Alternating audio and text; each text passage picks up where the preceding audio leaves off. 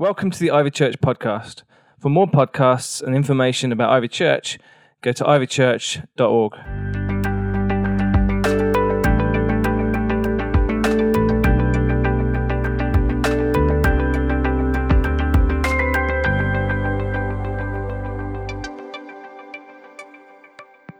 Today, um, we're going to talk about Jesus died for me. We've been doing these four points, and, and this is a great place to be, honestly, this morning, a week before Easter, because there is a chance as we look into the Bible together that we may get it.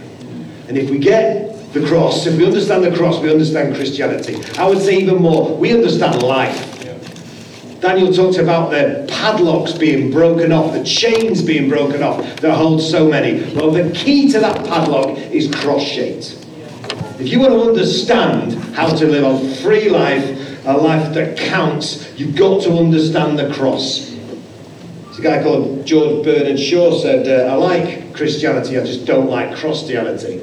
Sorry, mate, you can't have Christianity without Christianity. If we get hold of this, we get hold of, of Christianity. The cross of Jesus is actually the center point of history. Jesus knew it.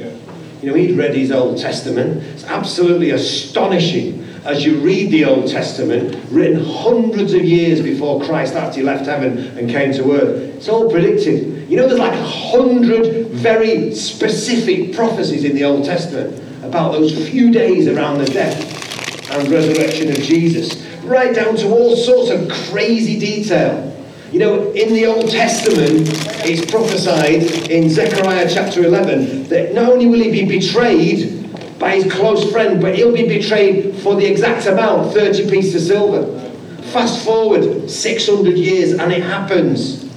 It's prophesied in great detail in the book of Isaiah exactly what people will do to him. Not just, you know, they'll beat him up, but they'll spit on him, they'll pluck his beard out, they'll beat him. It's all predicted, and it all happened in exactly that detail. It's predicted in the book of Isaiah that he would remain silent before his betrayers. As they threw all these accusations at him, that he was a blasphemer and a heretic and he deserved to die, Jesus was silent. It's all there in Isaiah 53. Get this, a thousand years before Jesus walked on the earth, before crucifixion's even invented, in Psalm 22, read it if you don't believe me, it's, it's predicted that he'll be nailed through his hands and through his feet. And when they read that a thousand years before Jesus, they must have been like, what's that all about? And then fast forward through history, and it's all it all happens, it all comes together. It is prophesied in the Old Testament that he'll be punished, and side by side with criminals. Read that in Isaiah 53. He says he'll be numbered with the transgressors. It's even prophesied the kind of tomb he'll be put into, a rich man's tomb. You can read that in the Old Testament. Signed a grave with the rich. It's all there. Anybody who wants to look, you know, in a way, I should stop that and do my appeal now, shouldn't I? It's all predicted. It's all there, a big shining light. This is Jesus. Nobody else has fulfilled all these prophecies and about another 300 too. But Jesus did. In Isaiah 53, it's predicted that this death will result in salvation for all mankind, for anybody who accepts it. Listen to these verses, these beautiful verses from Isaiah 53. Surely he, looking forward, this is, this is Isaiah looking forward 640 years in history to a time when the Messiah is going to come, the Savior of the world. God's going to leave heaven and come to earth on this great rescue mission. Surely he took up our pain and bore our suffering. We considered him punished by God, stricken and afflicted, but he was pierced for our transgressions, crushed for our iniquities. The punishment that brought us peace was on him, and by his wounds we are healed. Yeah. Is anybody like, thank you, God? Yeah. Hallelujah. This really happened. It's all been planned. You see, as Jesus came to earth, he left heaven and came to earth, and there was all this palaver around Bethlehem, and then there was like 30 years of silence. I might have said it in this church. I've often thought how frustrating it must have been for the angels in heaven. You know, Christmas, boom, the boys here. The Saviour's finally happened after all this prophesying and all these hundreds of years of waiting. It's happened. God has arrived on the scene and then nothing. He makes tables and chairs for 30 years. We only know about one thing he did, you know, one little appearance in the temple about age 12. But through that time, we know Jesus grew in favour with God and man, and we know he studied the Bible, and he would have read all these prophecies. Imagine reading, knowing you're the one reading about the terrible death that you're going to suffer. And Jesus, as he read his Bible there in Nazareth, he would have discovered there's a thin red line of sacrificial death all the way through the Old Testament. And yet everybody knew it wasn't enough. It wasn't enough to, to sacrifice an animal for people's sins. They knew the Saviour would have to come. And all the people before Jesus were looking forward to this great life and this great death and this great resurrection. And all the people, in fact, since have been looking back. In fact, I would say all history. And I was thinking, preparing this little talk today, about just what it must have been like for Jesus growing up in Nazareth. Nazareth was where the rough people lived. You know, it was the northwest of Israel. Little, it was little more than a bunch of caves. You know, you can imagine Jesus, can't you, going to Jerusalem? He's like, hey, up, lads, I'm the way, the truth, and the life. No one comes to me, to Father, but through me. And the Pharisees were offended at him. Who's this clown from northwest, from Nazareth? And yet, then you look at his words, and you look at his life, and you look at his death, and it's just the most beautiful thing in history. And as Jesus mixed with broken humanity in Nazareth, I'm sure his heart must have ached. Because, like you and me, they were messed up. They were separate from God. They were broken. It wasn't the way it was meant to be. There's all this sickness and all this pain and all these relationship problems and all this rubbish going on. Uh, and Jesus actually said, I'm distressed until my job is completed. He knew he had a job to do. His job was to live and ultimately die for our sins, to make a way back to God, to take the punishment that we deserve. It's all there in the book, all prophesied. In Mark chapter 1, when Jesus was confronted by a lost, broken man with leprosy, he had to live in a camp separate from the rest of the society. He wasn't able to, allowed to, to go into the temple to worship with other people. It says he was indignant. Like, this is so wrong. This is so not the way it's meant to be. Somebody's got to do something to sort this mess out. And he did it. In Matthew chapter 9, he, he's looking at the crowds, a great crowd of people all around, thousands of people. He's looking out at them, and, he, and the Bible says he had compassion on them because they were like sheep without a shepherd. They were lost, they were separate from God. So he went all the way and did something about it sorted out that problem. The sense of disconnect, the lostness that we all experience until our sins are forgiven and the way's open back to God. He went all the way in the greatest act of self giving love in history. There's a chance just by being here this morning, maybe we'll get it. Maybe we'll focus on it. Maybe we'll understand. Maybe we'll be like, Thank you, Jesus. You died for me, so I'm going to live for you who was broken and battered on the cross. He took all the punishment of sin. In fact, you know what the Bible says? The Bible says Jesus became sin, black with sin. Every filthy, disgusting, horrible sin that mankind's ever committed. Everything ISIS is doing, all the disgusting people traffickers, all that stuff that went on in Syria, you name it, the Nazis, whatever, Pol Pot, all that rubbish all the pain and all the sin of history was poured into Jesus. Think about it.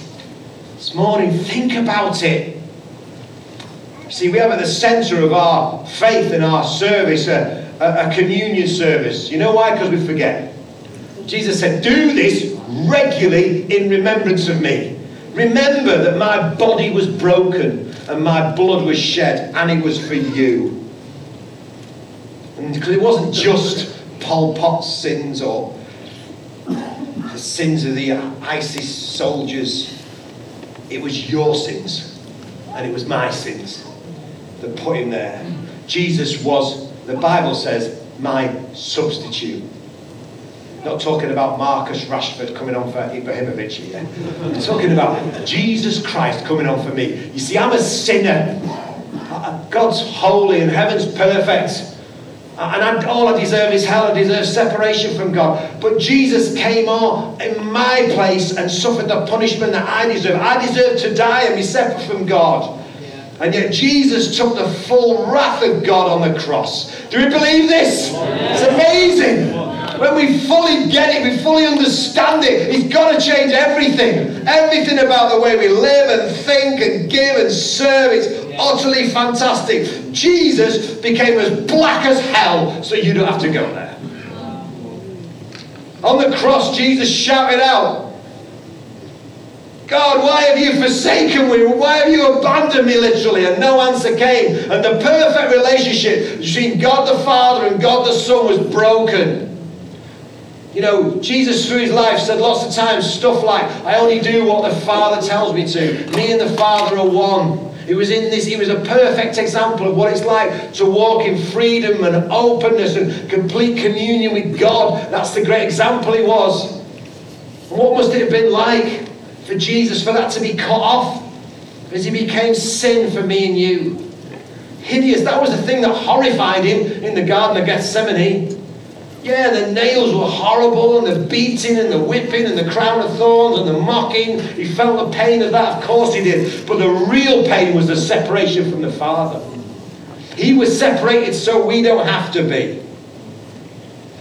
As Jesus died on the cross, next to him were these two criminals. You know, it was all, it was all prophesied.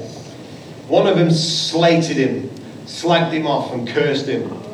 But one of, him, one of them saw the way Jesus died and said, This is different. This is like God. I mean, we've seen people die on the outskirts of Jerusalem, but no one's ever died like this, so full of forgiveness and mercy and grace to the very end. And so that thief said, Remember me. In fact, you know, I might just read a few, a few verses out of the Gospel of Luke, and then I'm going to show you a, I think an astonishing video, a brutal video to be honest, but a video that if we take it in will change our lives and then we'll ask for some sort of response. Listen to this. So this is this is Luke from uh, chapter 23 from verse 32. So Jesus has been tried this mockery of a trial. He's been accused of blasphemy, nailed to a cross and he's dying in hideous agony. I mean, I remember Eric Delve, there was an evangelist, came to our youth group when I'd just become a Christian. The first time I'd ever really understood just how brutal the cross was.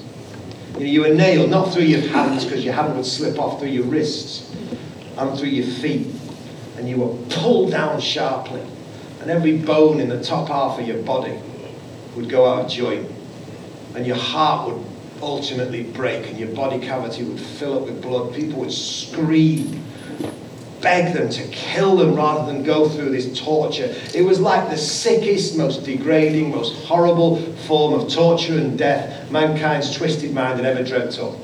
And Jesus went through it.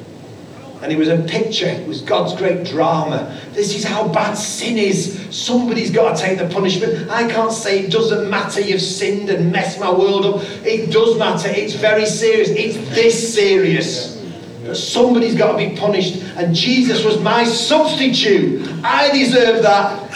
He got it. Can we say just say a hallelujah? Even if you don't normally say hallelujah, maybe we should say hallelujah. Thank you, Jesus, this morning. Anyway, so there's two other men, both criminals, were also led out with him to be executed. And when they came to the place called the skull, they crucified him along with the criminals, one on his right and the other on his left. Jesus said, Father, forgive them, for they do not know what they're doing. And they divided up his clothes by casting lots.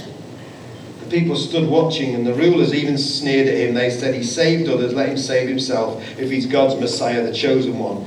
The soldiers also came up and mocked him. They offered him wine vinegar and said, If you're the king of the Jews, save yourself. And there was a written notice above him which read, This is the king of the Jews. One of the criminals who hung there hurled insults at him. Aren't you the Messiah? Save yourself and us. But the other criminal rebuked him. Don't you fear God?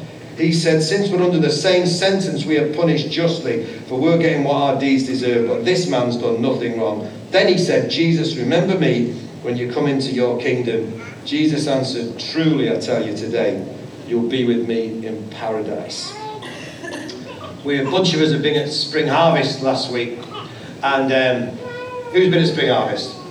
Yeah. Yeah, and it was great. And uh, but uh, the day Anthony spoke on the main stage, you know, did this uh, this uh, presentation was Fancy Dress Friday, unfortunately. So Anthony did this very serious thing about mission and church planting and stuff, looking like a slightly cheap version of Johnny Depp as a pirate. and Robert Barnum actually stole the show as a toucan, but. Uh, Oh, were you? Parrot, sorry. sorry, well, anyway. Perhaps he didn't steal the show then. anyway, well, so Anthony, what made, what made it even kind of weirder was because Anthony had said some beautiful things but dressed up as Johnny Depp, slightly cheap version. The next thing was a guy who'd been through the Rwandan genocide, a, a, church leader, and he was telling all these hideous stories about, you know, how his father was murdered, his house was burnt down, he'd lost his job just because he was a Tutsi he was kicked out of school, wasn't allowed to be educated, went to university, kicked out of university, got a job, kicked out of the job. Just persecution upon persecution upon persecution. So in his mid 20s, who can blame him? This man, Antoine, is a bitter, angry young man. And then he hears the gospel. And he hears this bit of the gospel that Jesus on the cross said, Father, forgive them. And it struck a chord and his life was completely changed by those words of Jesus. Father, forgive them, for they know what they do. You know, if Jesus could forgive the people who offered him that massive injustice, that brutal death, maybe I could have power to forgive. And he's now become what they call the Nelson Mandela of Rwanda, who's been super significant in reconciliation and healing on the back of all that ethnic cleansing and genocide. Father, forgive them I saw this little slide this week from Coventry Cathedral. And my, my first kind of ever large opportunity to speak was, um, was at Coventry Cathedral. I was giving me testimony, I'd been a Christian about a year, and there were like thousands of people in this massive cathedral, and I'd been interviewed by a guy called um, George Hoffman, who founded Tearfund, and then a few months later he died, suddenly. Amazing man. But uh, in Coventry Cathedral, which is a shiny, modern cathedral, you know, it's like because the old cathedral, we got that slide of the cross? I think we have somewhere anyway. Yeah, yeah. In Coventry Cathedral, it's a modern, amazing, huge building next to the ruins of the old cathedral that was bombed by the German bombers, destroyed in the Second World War. And right in the centre of the new building is this cross made of nails from the old building. And underneath, can you see that? Father, forgive. And when this first went up, there was a lot of outrage around that display in Coventry Cathedral because surely it shouldn't say, Father, forgive. Surely it should say, Father, forgive them. Father, forgive the Germans for destroying our beautiful cathedral. Father, forgive others for the wicked things they've done. No, Father, forgive is what we need to say. Father, forgive me. You don't point the finger at them, because when you point the finger at them, four, four other fingers point back at you. Unless we're willing to say, Father, forgive me because of what you did, I'm owning this. You know, we're going to see a film that Mel Gibson made in a few moments, and I don't know where Mel Gibson stands with Jesus, but I do know that when he made this film, and when it came to the time for nailing the, the, the nails through Jesus' hands, he made sure it was his hand. He doesn't appear in the film at all. Just his hand is the one nailing the nails into Jesus' hands because Mel Gibson was like, it was my sin that placed him there. And because of the great wickedness of the world, yes, but also because of my great wickedness, I need a Saviour. We need a Saviour. And we've got a Saviour. He went all the way. He went all the way through the horror of the cross because of his great love. It was his great love that took him there because he knew somebody had to take the punishment and he took it. Quick look at that picture from South Africa. We haven't got long, but I went to South Africa. In fact, this time last week I was curled up on one of that beautiful 14 hour economy flights all the way back from uh, Cape Town. What a joy that is. It's the only time I really want to believe in prosperity gospel. On one of those planes, but anyway. But while I was in South Africa, so I went to, we, we flew out uh, and uh, flew out on a Saturday night uh, in October and uh, preached on a Sunday morning. You know, you're quite tired after that long flight. And so I thought, just have 24 hours away at a guest house. So we booked in a guest house in a place called Franschhoek. we were talking about it before, actually, with Joel, and uh, it's just like the most beautiful place on earth. It's amazing, Frank, if you've ever been. And we booked in this little guest house on booking.com. It's dead cheap, but amazing. And as I walked in on the desk, there's that guy in the black t-shirt. It's called Mandla. And he said, hello, Mr. Hawthorne. He said, you know, you look like somebody I listen to on the internet. He's also called Hawthorne. And uh, I said, Andy Hawthorne. Andy Hawthorne. Yes, Andy Hawthorne, who leads the Message Trust. I said, no way, you know me. How do you know me? He said, well, yeah, I was in prison and your team helped me and they helped me get this job. And how this Mandla guy, who did seven and a half years in prison, utter gangster, nightmare in the townships, running around with guns and doing terrible things. He's this beautiful man of God. He's doing a theology degree. He wants to be a pastor and leader in the church. He's awesome.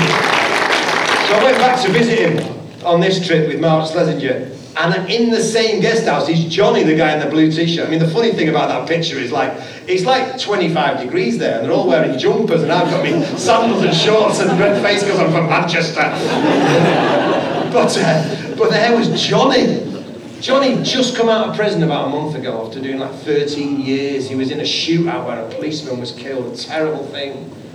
He said, all, all, all I wanted to do when I was a boy, and the sign of being a man was having a gun and using it in the townships, you know, where death's just an everyday event. And so those two young men have done like 20 years, but Johnny is on fire for Christ. Absolutely also works at this guest house now. And he just wants to be a businessman. He said to me after Mandla giving his testimony, he said, I want to be a pastor. I want to be a, you know, a missionary. I want to just go and preach the gospel wherever I can. Johnny says, and he was slightly embarrassed, actually, I don't want to be a pastor. I want to be a businessman, Andy. I want to run a Christian business that employs loads of people. And I've got all these ideas and we're helping him with his business. But what a beautiful thing that, isn't it? Now, some people would say, Mandla, lock him up, throw away the key, loser.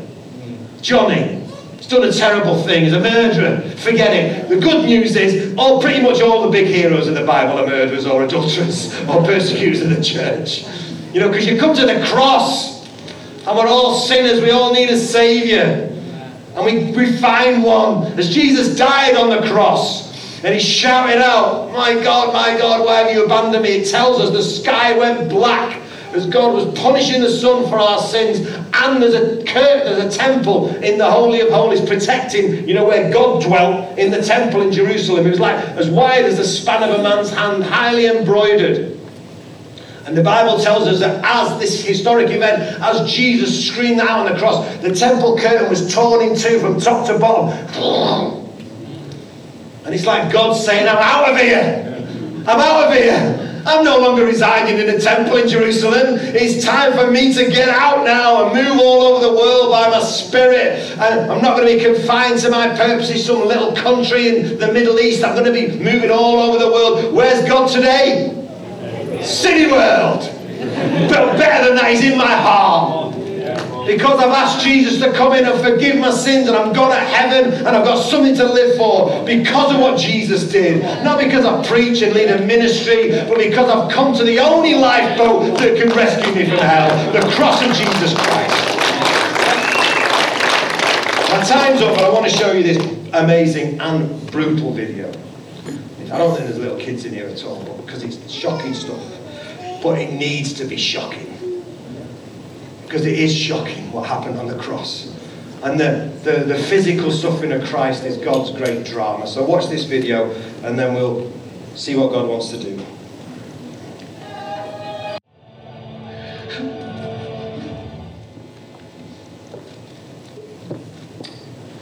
We need to remember, don't we?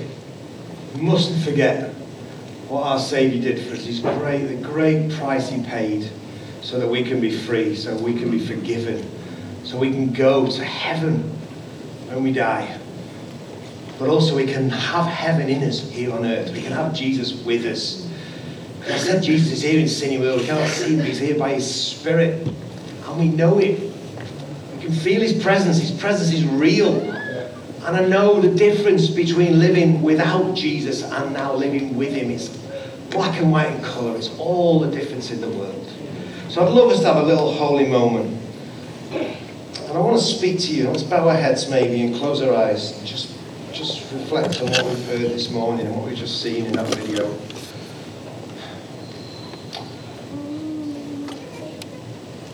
The cross demands a response. We can't, we can't be ambivalent. We can't like, oh right, oh we've heard about that this morning. It demands us. And We either say we're like the thief on the cross who said, no, nothing to do with this. Or we're like the thief who said, remember me, forgive me. And I know what makes sense. And if you come into church this morning and you're not a Christian, you don't need to know everything. You don't need to have all your ducks in a row. I hope you've got that. The beautiful thing about the thief on the cross was the first person into heaven after Jesus died with him, who'd done nothing to deserve it, but Jesus had done everything for him. And all he did was reach out to Jesus, and Jesus said, Today you'll be with me in paradise. What an amazing thing. So if you're not a Christian this morning, or maybe you've fallen so far away, you've come back to church, or come along this morning, you don't even know if you're a Christian, but you want to be a Christian. Some of my friends have got a booklet that our senior pastor wrote Work It Out that will really, really help you don't put your hand up to get a booklet, but it'll just help you to fresh start. But I'd love you to just, and it'll be good for you as well as a sign just to say, I'm in, I want to be a Christian. Just in this holy moment, just raise your hand, just pop your hand up. Is there anybody who needs to give their life to Christ this morning? Anybody? Yeah, beautiful. Yeah, hands popping up now. It's great. Can we make sure these guys get by? Wonderful. Thank you, Jesus. Anybody else? Yeah, thank you, Lord. Anybody else? Just going to wait a moment because this is precious. This is life-changing stuff that's happening in, in Didsbury this morning. Thank you, Lord. Wonderful. Anybody else? Thank you, Jesus. You don't become a Christian by raising your hand. It's just a helpful thing to do to say, I mean, I'm serious. You know, I'm prepared. People around me know and people who brought me know. It's a beautiful thing, it's a precious thing. If you raise your hand, though, it's super important. At the end of this service, there's a little prayer team. You want to just set a seal on that and pray God's best blessing on your life and help you. And tell you about what the church is doing here in Ivy to help you. So please make sure you come down at the end of the service and pray with some people. But uh, as well as an individual response, first time response, I'm coming to Jesus because of his great love for me on the cross. I think there's a need for a big response this morning from those that have been following Jesus for a while. You know, because Paul didn't just say, God forbid that I should boast about anything but the cross. And that's what I've been trying to do this morning. He said, because of the cross, the world's been crucified to me and I to the world. And what he meant was, I'm no longer bound up in chasing after materialism or, or pride or hypocrisy or vanity, the stuff that we can so easily chase after. Do you understand? In other words, I just want to be all out, whatever the cost, whatever the price. If he paid that great price for me, I've got to go for it. Imagine what a bunch of people this large who took it seriously and said, Because of what Jesus did, I'm dead to this world, I'm alive to Christ. I'm going to be this crazy, radical follower of Jesus who does what it takes to get the job done. Yeah. Imagine if we're like that. And as we get into a season of change at Ivy, where there's going to be more church planted and flocks, and we don't even know quite where we're going to meet, but it's going to be amazing. It's going to involve reaching more people. We need some people who are up for it, don't we? People are saying, because of what Jesus did for me on the cross, I'm going to go wherever he says. I'm going to live like I'm dead to this world and alive to Christ. I just pray, Lord, by your Spirit now. We won't stand because others stand. We'll stand because this is serious stuff. And because you deserve it.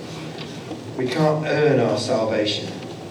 No amount of church planting and big meetings are going to do that. But because of our salvation, we're compelled to follow you. We're compelled to live like we're dead to this world and alive to you. And I'd like to invite you, if what I've said is just where you're at today, to stand in another like a little holy moment for Christians to stand. You stand right now, if that makes sense to you. I'm all in. I'm all in, whatever the cost, I'm going to go. And it might even be some of the people who've given their life to Christ this morning. Yes, please, I'll have some of that. What a great thing that would be as well. Yeah, yeah. Thank you, Lord precious thing, precious moment for I believe this morning, just a week before Easter. Yeah. So we're going to be bad friends, because we're stood up. We're going to make sure this place is rammed next week. Yeah. Thank you, Jesus. Whatever it costs, wherever we need to go, wherever we need to give, whoever we need to serve, whatever it costs. You, you couldn't have done more, Jesus, for us. And so now we're just going to bring them. Lord, I pray for my brothers and sisters. I pray, Holy Spirit, be super present. And I pray you'll speak to them, Lord. I pray you'll speak to them about what it means to be an authentic follower of Jesus in this generation. I pray a church will be built and grow and multiply that will bring massive glory to you. That will put this message of the cross on a stand.